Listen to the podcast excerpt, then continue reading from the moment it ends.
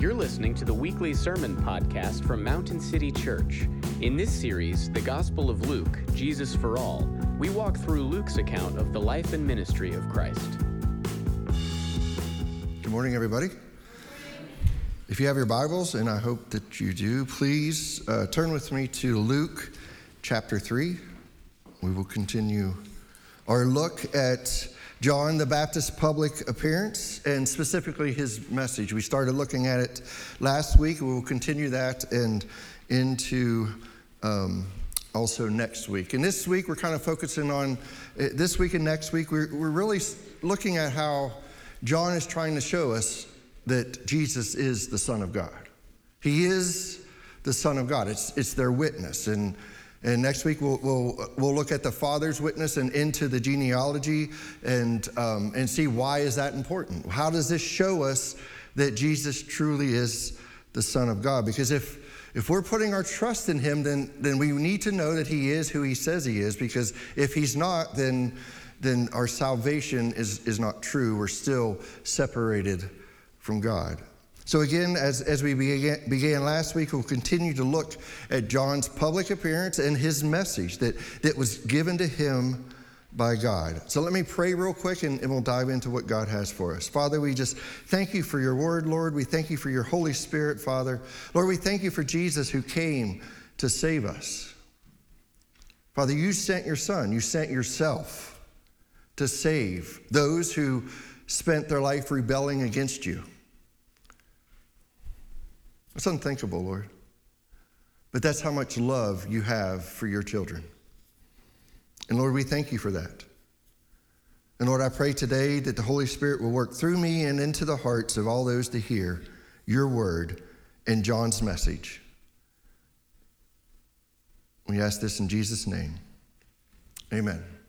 Again, John had this message, received this message from God. John, being the last prophet of the Old Testament, received a word from God. We find him in the region around the Jordan proclaiming the message he was given. So he's out proclaiming, he's being faithful, he's doing exactly what called him to do. And we read in there that the crowds came to hear his message and to be baptized. Whenever we think of crowds, the best that I could study, don't think of like your local church's tent meeting where, you know, everybody from other churches might join them. Think of Billy Graham crusade type of thing happening here. Out in the Jordan where all these Jewish people were coming to see, is this the Messiah? What is the message? And to be baptized by John. It's a, it's a big deal. This is a, this is a massive thing that's happening in, around the region of the Jordan, is what the Bible tells us. And what was his message? His message was repent.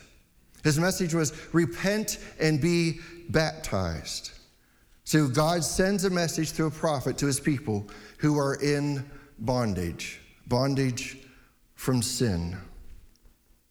That's his message then, and this is his message today for all those who are not in Christ. And those that are in Christ, although that we have been freed from the penalty of sin, we have not yet been freed completely from sin. That will happen one day whenever we are in glory with Him.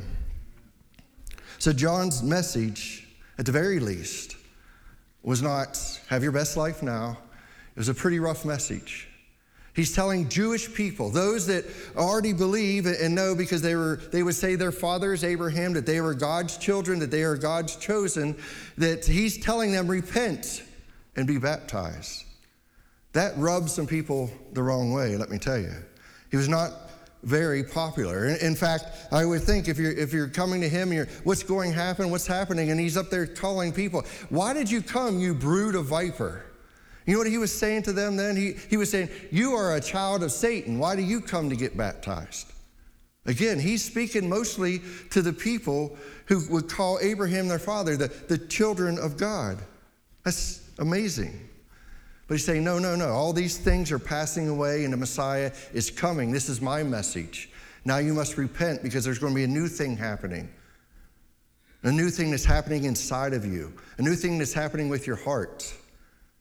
Because, in essence, if you want to think of it, if you want to separate it, all these people, although they are following the Jewish rituals, and, and if they had faith, they will be saved. They will be in heaven with us if they're believing in, in the promise of the Messiah, that they had stony hearts. And then, then God comes and sends the Spirit, which we're going to learn about today, and He gives us a heart of flesh, and then He begins to mold that heart of flesh. This is God's people that He's calling a brood of vipers. This is not a popular message. It probably ruffled some feathers. So he calls them children of Satan and offers a warning against a great potential error. And this is the error that we also face also. Many times that, that before we may be in Christ, if you're sitting here and you're just exploring and trying to figure out, well, is this true? Is Jesus who he says it is? What is all this Christianity about? Why do these people follow this man? That we must not rest in one's heritage. In fact, we must not rest in anything other than Christ for our salvation. And we must respond to God. We must respond to Him. That's what John's saying. John says judgment comes on all nations, not on the people of Abraham. This is what they would push back at him. Like, no, no, no. The, the, the judgment comes on all these other nations, but the nation of Israel, we're, we're God's people, and, and it's not coming. He's like, no, unless you believe in Christ. This is a new thing that's happening. The new covenant is about ready to come. John says, not so fast. Not only can God raise up stones to be his children, the axe is at the root of the tree, and he is about to swing for those who do not produce fruit. For those who do not produce fruit. Which is exactly what John is calling them to do when he asks, What shall we do? Remember, they said, What shall we do? And he gives them a list of things that they do. We must bear fruit in keeping with repentance. And then he gives them that list. And the thrust of last week's message was that repentance is not a change of behavior, but a change that happens in the heart. And it is a change of the object of your trust. Who or what are you trusting in? In our case, if we're following Christ, it's Him. It's His work, what He has done, who He is, and what He has accomplished for us. And, and it's hard. I, I know it's, we, we had counseling class over the last two days, and, and one of the things I shared with our folks that's going through this class so they can better serve you and, and sit down and help to speak the truth in love to you is the hardest thing that, that is, seems like for even Christians to, to believe and understand is the gospel is the power. It's like if I'm suffering with something or if I'm struggling with a sin and and what we're looking for is we're looking at that root and we want to change the heart. We want to change what you trust in. And what we do is we speak the gospel into that. And it's so hard for us to trust that just believing in the gospel actually changes us. I mean, Paul said that's the power to change. That's the power to save. If it's the power to change us from death into life, then certainly it's the power to help us overcome sin that Christ has already paid for. But man, that's hard to for us because we are doers by nature, right? We are doers by nature. No, no, we need to do something, right? No. You need to change what you believe and trust in, and that will cause change in your behavior. That will cause the change in your behavior. Generosity, honesty, they're all fruits of true repentance. This will happen if you truly have changed what you trust in. Repentance happens when God becomes the object of your trust, specifically what Jesus accomplished on the cross. And the fruit of the true repentance will always result in a change of our behavior. This is John's message so far. Tough message for those who have been waiting for the Messiah, right? Because their idea of the Messiah is he's going to come and overthrow the Roman government. He's going to put us in charge and we will stop suffering and having all these troubles. And then, and then, and then Jesus is coming and, and it all's going to be good. But no, that's not the idea. Jesus says, No, I want to change your heart. I want to change you from the inside out. I'm not going to change your circumstances. I want to change you from the inside out. Those who came out to hear John had to be flustered a bit. What is going on? You know, is this the Messiah or not? Remember, this, this is coming on the heels of 400 years of God not saying anything to him. And, and there's darkness, and there's these evil guys that are they're in charge that that he talks about just briefly, he gives us those names at that time step right there in the first beginning of, of chapter three. They must be flustered a bit, right? What's going on? Repentance is one thing, but for a Jewish person to be immersed, the, the, baptized, being put in water part, for the Jewish person, that, that was like what are you talking about? I have to do that. No, no, no. So you got to understand what they believed and, and how they lived to understand how offensive that might have been for some of those. Because the only people that they used to, to baptize, like we think of baptize, we immerse somebody in water, is for the Gentile who is converting to Judaism. And what it means is you're washing away the impurity. That's what it meant for them. So that, you know, here it is. Wait a minute. I'm I, I, went to the last Passover. I made my sacrifices. I'm under, right? I, have done what God has done. I'm practicing, um, you know, my Jewish faith and really well. But now you're coming to tell me I must do something different. I must repent and then I must get in the water? No, no, no, no. That, that had to be really offensive for these people. Not a popular message. Not a popular message that John was called to give. To be a Jew and to be told that being a child of Abraham will not save you, get in the water, that was offensive. That created some tension. But it also raised some questions. And this is where we pick up our passage today. So you, you, see the tension that they're having. They're hearing his message, they're seeing people being baptized. And so some people did so, and some people, I think, just walked away looking at our text and looking at our passage. And some of them are, are thinking, as we pick up in verse 15, what we're going to talk about today, as the people were in expectation, all were questioning in their hearts concerning John whether he might be the Christ. Is John it? Is he the promised Messiah? Again, they were, they were expecting him. They were waiting for the Messiah, just as we should be. We should be waiting for the second coming, expecting it to come. We don't know when it's going to come. Jesus don't even know when he's going to come. It's up to the Father. We don't know. We just don't know. But we should be expectantly waiting for that. The promise that he will come again, just as they were waiting for the first time that he would come. Could John be the one? We know that this was not just something people were thinking, they were talking about it, or John would have not known their questions, or Luke, the historian. I mean, maybe, you know, it's not up to John to know this. This is Luke, and, and we know that most of what he's probably gotten here in the first three chapters came from Mary. We know that just because there's so many details that only Mary would know. And but but he was also a good historian where he was asking questions about what happened. What about this John the Baptist? What did you see? What did you hear? What did you witness? You know, in many ways, we are asking the same question, aren't we? But it's not about John, it's about Jesus. We, we're asking the same question. We're saying, can I truly trust him? Can I truly trust Jesus? Can I let go of my kingdom of one and being in, in charge of it? And can I truly trust him? I mean, that's what they're, they're wondering is this the Messiah? And in many ways, we're, we do that too. Is he the Messiah? And this is believer and unbeliever alike. We all have areas of unbelief. It's one of the reasons why God brings you into a faith family so that a brother and sister could come to you and say, Look, I, I think you have a blind spot here. Let me help you see. Here's the scripture. Let me speak truth and love to you. Let me show you your errors so that you may repent like John is calling us to do. We all have struggle with this. We all have areas of life where we don't believe.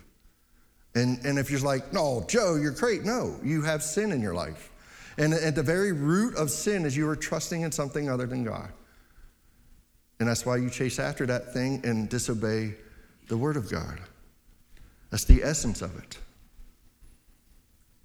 There are places where we don't trust his word and don't believe what he accomplished in Jesus Christ is enough to deal with our past or what we are facing in this moment or the next.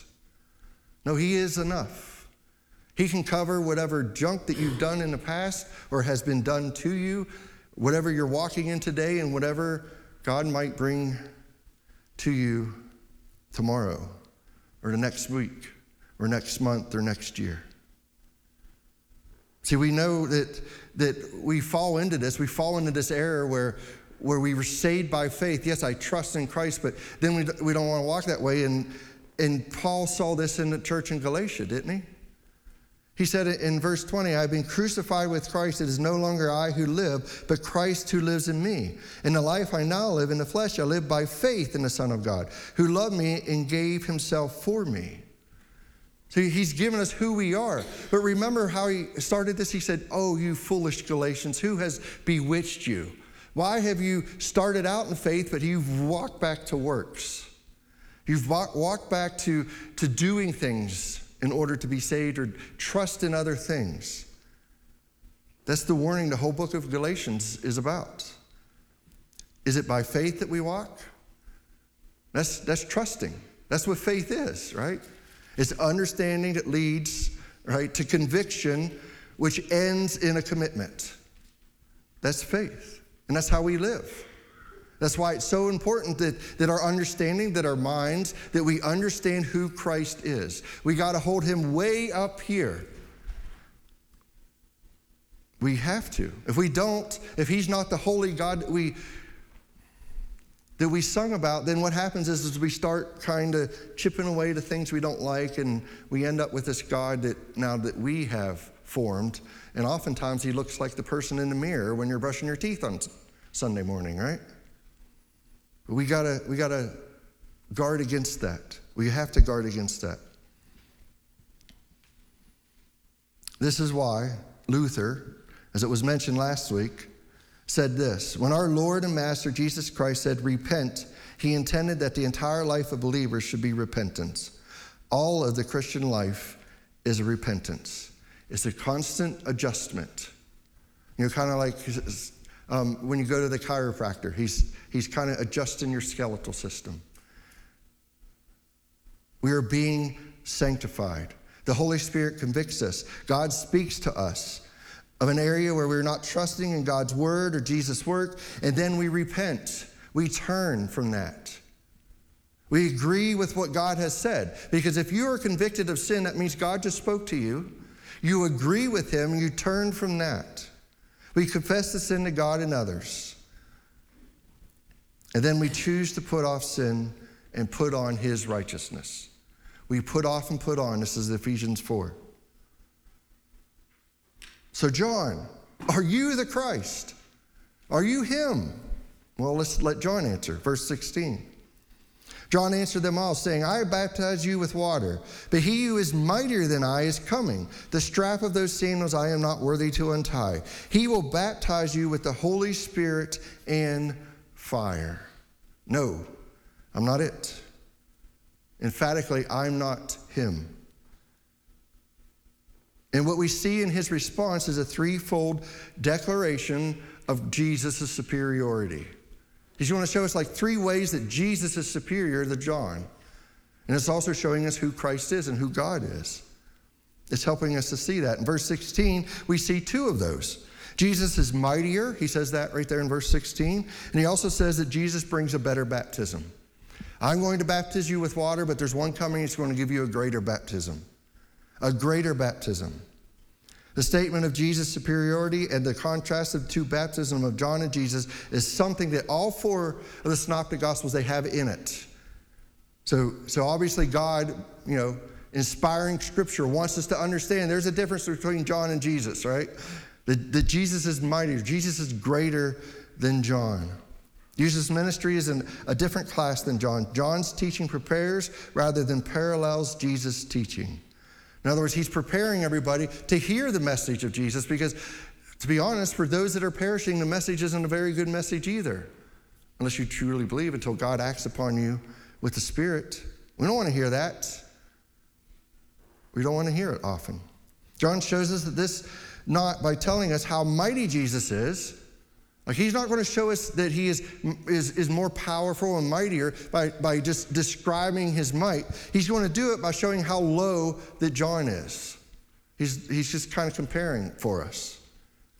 He says, The strap whose sandals I am not worthy to untie. No, I, you don't understand. I, I am not Jesus. I am not him, John saying. I can't even untie his sandal straps. That's the gap that's between me and Jesus. Most people in first century went barefoot or they wore sandals. One duty of a slave was to untie the sandals from the master's feet. In Judaism, this was such a degrading act that a Hebrew slave was not to undertake it. Thus, John is saying that he is, no, is so inferior to the coming one that he is not worthy to perform the most menial task for his master. All he's trying to do is show the separation. He's showing how much mightier that, that Jesus is than, than who he is. And he does this by comparison, saying, No, I'm not, I can't even undo the straps. And that's pretty amazing because what does Jesus say about John? There is no greater human being that's ever lived than John the Baptist.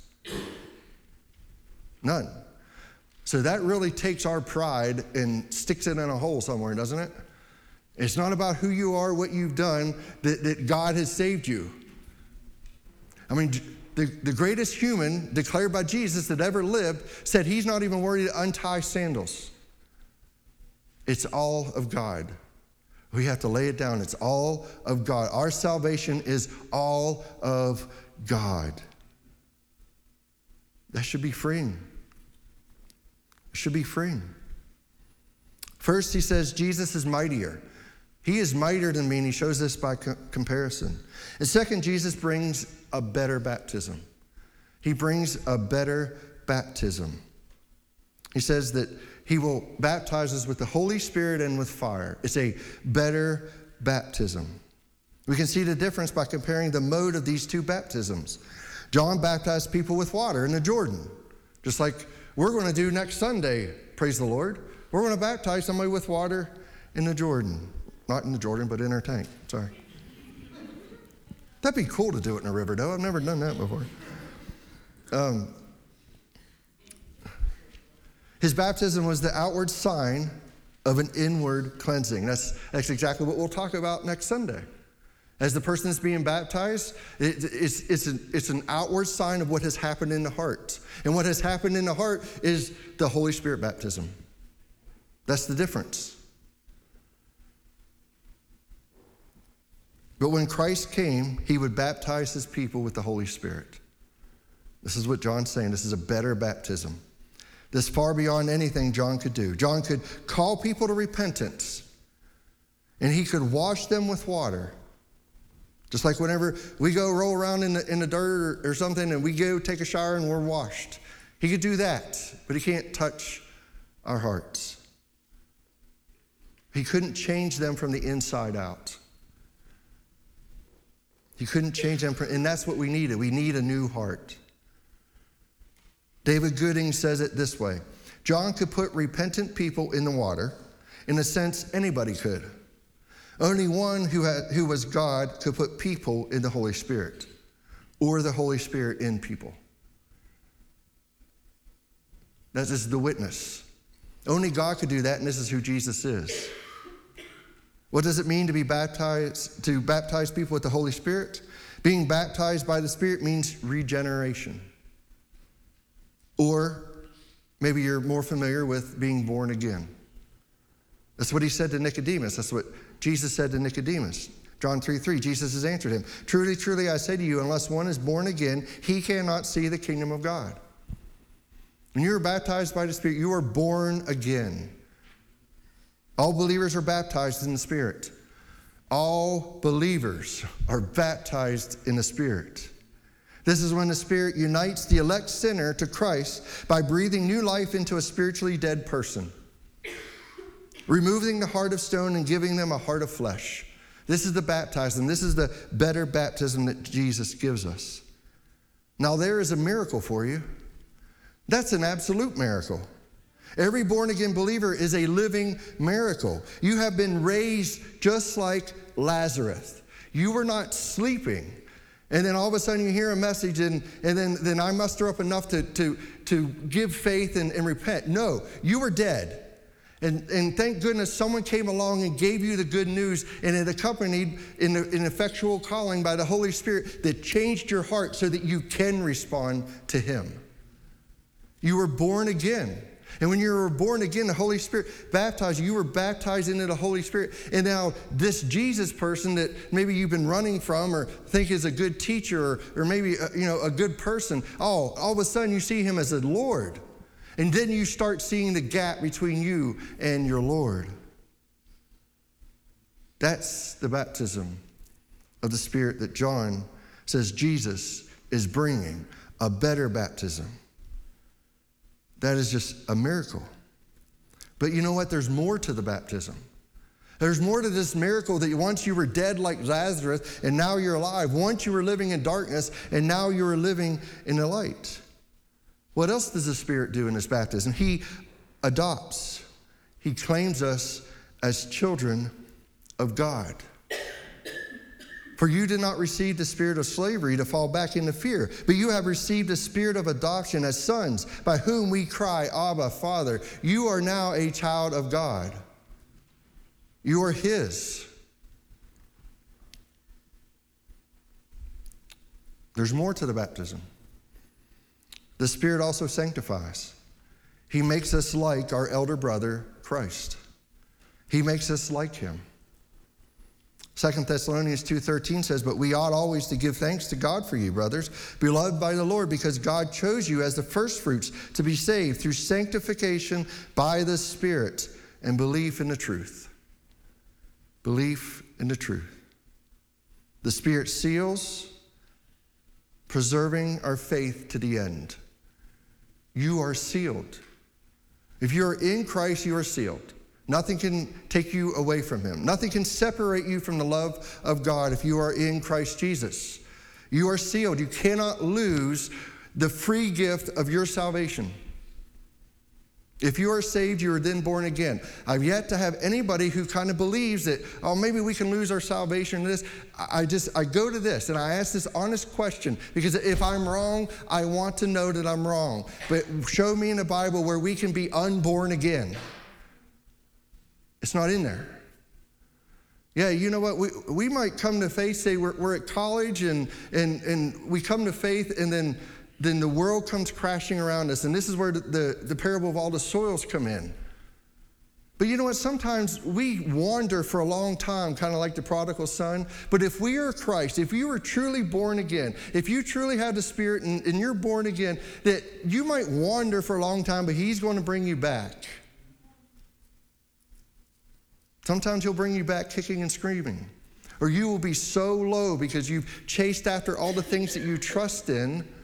You'll be so low in life that, that the next person that reminds you, that's why we always have to be reminded, that reminds you about this, this person, Jesus. And you go back, it's like, wait a minute, I know him. We see, we, we are Western thinkers and we're, we want everything to have A plus B equals C, but it's not, that's not God's economy. That's not how God does things. That's why we are just to love. We are to love. We are to love. He sanctifies us, He seals us, you know what? The Spirit fills us. Let me give you the, the sealing scripture. In Him, you also, when you heard the word of truth, the gospel of your salvation, and believed in Him, were sealed with the promised Holy Spirit. Sealed. Sealed. And then we know the Spirit fills, equipping us for ministry. This is our Corinthian passage. Now there are varieties of gifts, but the same Spirit. And there are varieties of service, but the same Lord. And there are varieties of activities, but it is the same God who empowers them all in every one. The Spirit gives us gifts to do ministry, to do His work, to be ambassadors, to be agents of reconciliation. My question is, is have you experienced this baptism? Every believer does. Because it is the Holy Spirit who makes a Christian a Christian. It's the Holy Spirit that makes a Christian a Christian. He changes our hearts. Our baptism comes from Jesus, who has the power and authority to send us the Spirit. Remember Jesus talking to the disciples? He was comforting them. He was saying, Man, I'm, I'm leaving. I'm going, I'm going to the cross, and, but I'm leaving. And they were all upset. And what does he say to them? Nevertheless, I tell you the truth. It is to your advantage that I go away. For if I do not go away, the Helper will not come to you. But if I go, I will send him to you. I will send the Spirit. I will send the Spirit. Whereas John baptized with water, Jesus baptizes with God the Holy Spirit. This reminds us that only God can do the inward work of salvation that leads to eternal life. Only God can do the work. We can share the gospel, preach the word, and reach out in practical deeds of mercy. We can even baptize with water. We can do all the outward things, but only God can do the inward things, like change a sinner's heart. It's not, it's not on us as we share the gospel and, and the hope that we have within us. We're not trying to convince them to change. We give them the gospel and then we pray for them for the Holy Spirit to change them.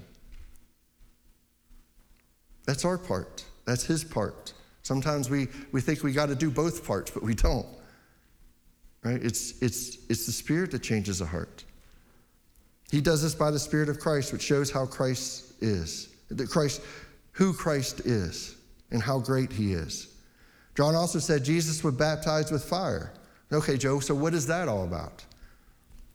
Unfortunately, many think that this is some special baptism that we should seek.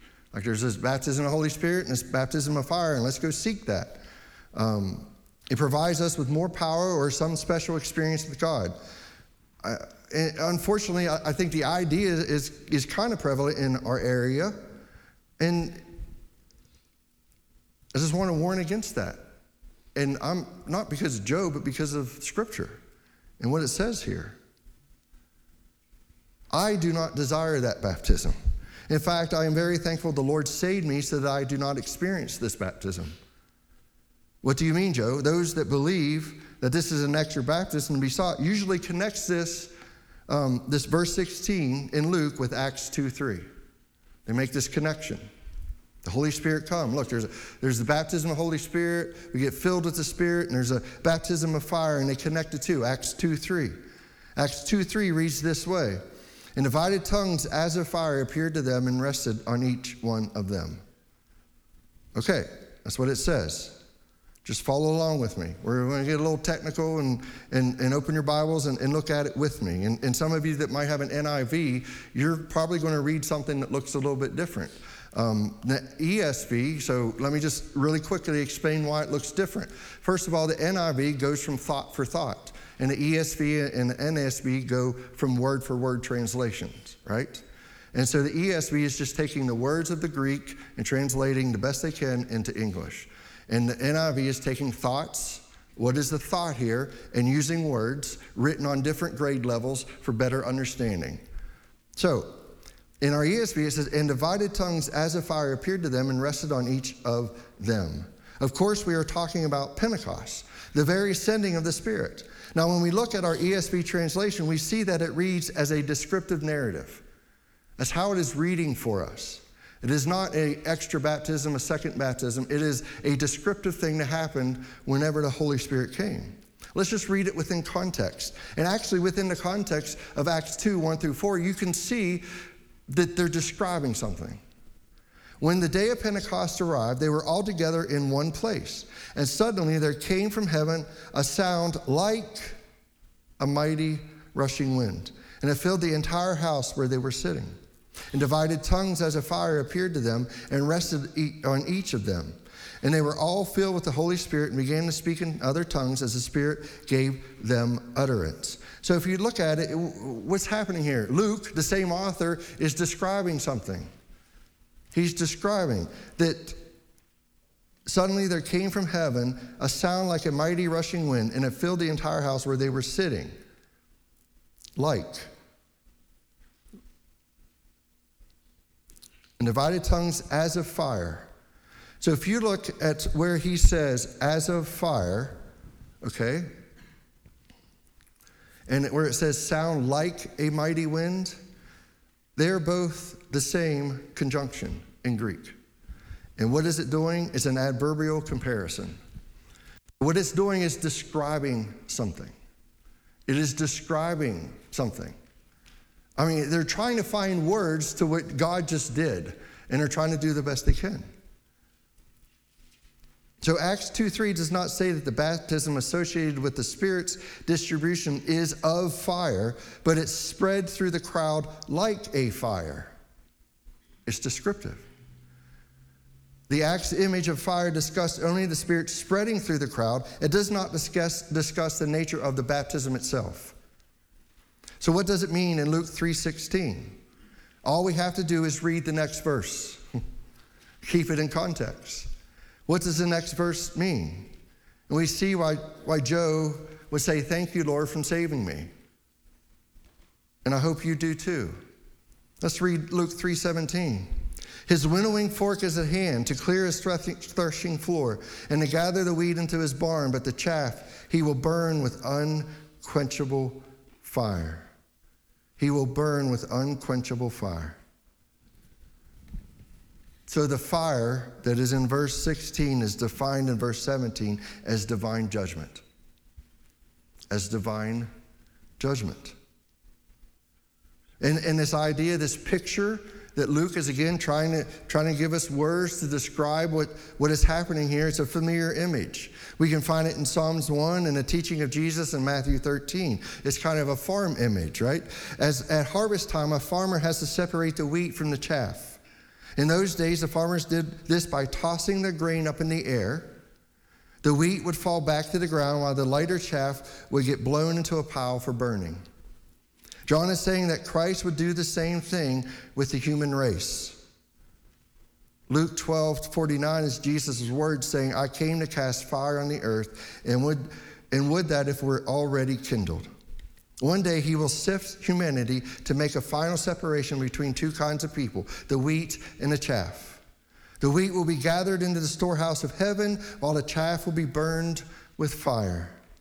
The reference to unquenchable fire makes it clear that John is talking about the wrath of God at the final judgment, everlasting punishment in the eternal fire of hell. Matthew 25, 41 says, Then he will say to those on his left, Depart from me, you cursed, into the eternal fire departed, prepared for the devil and his angels. Later on, verse 46, and these will go away into eternal punishment, but the righteousness into eternal life. Brothers and sisters, it is meant for every single human being that has ever been born on this planet, who is living now and who will ever be born, will be judged by God. And the wrath will come. Now, here's the difference Will the wrath fall on you, or will you say, I trust Christ, and the wrath fell on him? That's what the cross represents. When we take communion here in a little bit and we break that wafer that represents the body, the wrath that he took for us, the wrath is coming. He is a just judge, and every single one of us have rebelled against him. So he has to be just and he has to judge us. Where will the wrath fall? Where will the wrath fall? He has done something so that you do not have to experience this wrath. J.C. Ryle has described the great day of judgment like this Believers and unbelievers, holy and unholy, converted and unconverted, are now mingled in every congregation and often sit side by side. It passes the power of man to separate them. False profession is often so like true, and grace is often so weak and feeble that in many cases the right discernment of character is an impossibility. The wheat and the chaff will continue together until the Lord returns, but there will be an awful separation at the last day. The unerring judgment of the King of Kings shall at length divide the wheat from the chaff and divide them for forevermore. The righteous shall be gathered into a place of happiness and safety. The wicked shall be cast down to shame and everlasting contempt. In a great day, a great sifting day, everyone shall go to his own place. And John describes this separation as a fiery baptism, which also gives us our third superiority of Jesus that John is trying to show us. He is the judge. He's the judge. He's the judge that saved you if you're in Christ. John could call people to repent, just like any pastor, and just like you can to a loved one, a friend, or, or a coworker. You can call them to repent, just like John. But Christ could actually hold them to account. He will hold you and me to account. He is the judge as well as the Savior. As such, he holds the power of judgment by fire, the holiest of baptism of all. He will purify everything at one time. This was John's witness and also his warning. Luke actually calls John's preaching good news. He calls it good news. Look at verse 18. So, with many other exhortations, he preached good news to the people. But how can judgment by fire be good news? It is good news because when you know the truth about God's wrath, maybe you will start looking for a way out. If you know the truth, there's only way out, one way out, and that is through faith in Jesus Christ. Jesus says, I am the way, the truth, and the life. No one gets to the Father except through me. Faith in me. Not everyone will want to hear the good news. And we were reminded of this by Luke. What happened to John? For doing the will of God, for being faithful, for giving the faithful message. What happened to John? Luke tells us. But Herod the Tetrarch, who had been reproved by him for Herodias, his brother's wife, and for all the evil things that Herod had done, added this to them all that he locked up John in prison. So, what did John do? John called him out on his sin. Obviously, messing around with his brother's wife and all the evil that he did as the king of that territory. See, John did, have, did not have no successful ministry if we all we do is judge it by external standards. His straightforward rebuke of Herod's morality landed him in prison. But the arrest is not a sign of failure, it is a sign of faithfulness. It is a sign of a faithful prophet. It is, a, it is a condemnation of the ruler who, when confronted with sin, did not repent. This is a reminder to all of us who are embarrassed, ambassadors of Christ. The goal is not success by man's metrics, the goal is faithfulness for each one of us, and however that looks like. It is faithfulness. Why did Herod not repent? Because what he treasured the most was coming to an end his kingdom, because the true king has come. The King of Kings, the Lord of Lords, Jesus Christ. He is coming. That's what John was, was declaring the whole time. And boy, Herod loved ruling his kingdom. He loved ruling his kingdom. So the question for you today is Do you love ruling your kingdom more than Jesus? You know, I, I can't help but notice just a, a, a little thread that's run through this several different times as we land the plane here. And it's, it's just through these first three chapters. And there, there's this thread that nobody has room for Jesus. Right? Zechariah, Gabriel comes, gives him a message. He didn't have room for that. He wanted to know, well, he didn't trust, he didn't have faith. He wanted to know how this is going to happen. There was obviously no room for Jesus in the end. In fact, this song that we sing, that it seems like every year we sing the same song, and every year it, it gets louder and louder as the saints are realizing, and, and, and the song is called Prepare Him Room. And, and the question that Nate awfully asked us is Do we have room for Jesus? It seems like Zechariah didn't have any room for Gabriel's message, and there was no room for Jesus in the end, and, and Herod had no room in his heart for John's message of repentance. There's no room for that. So the question is obvious How about you?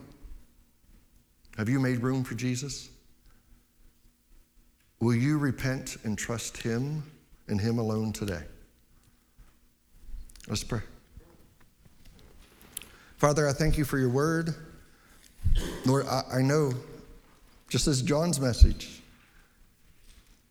as we walk through your word, and this is what comes up, that I pray that,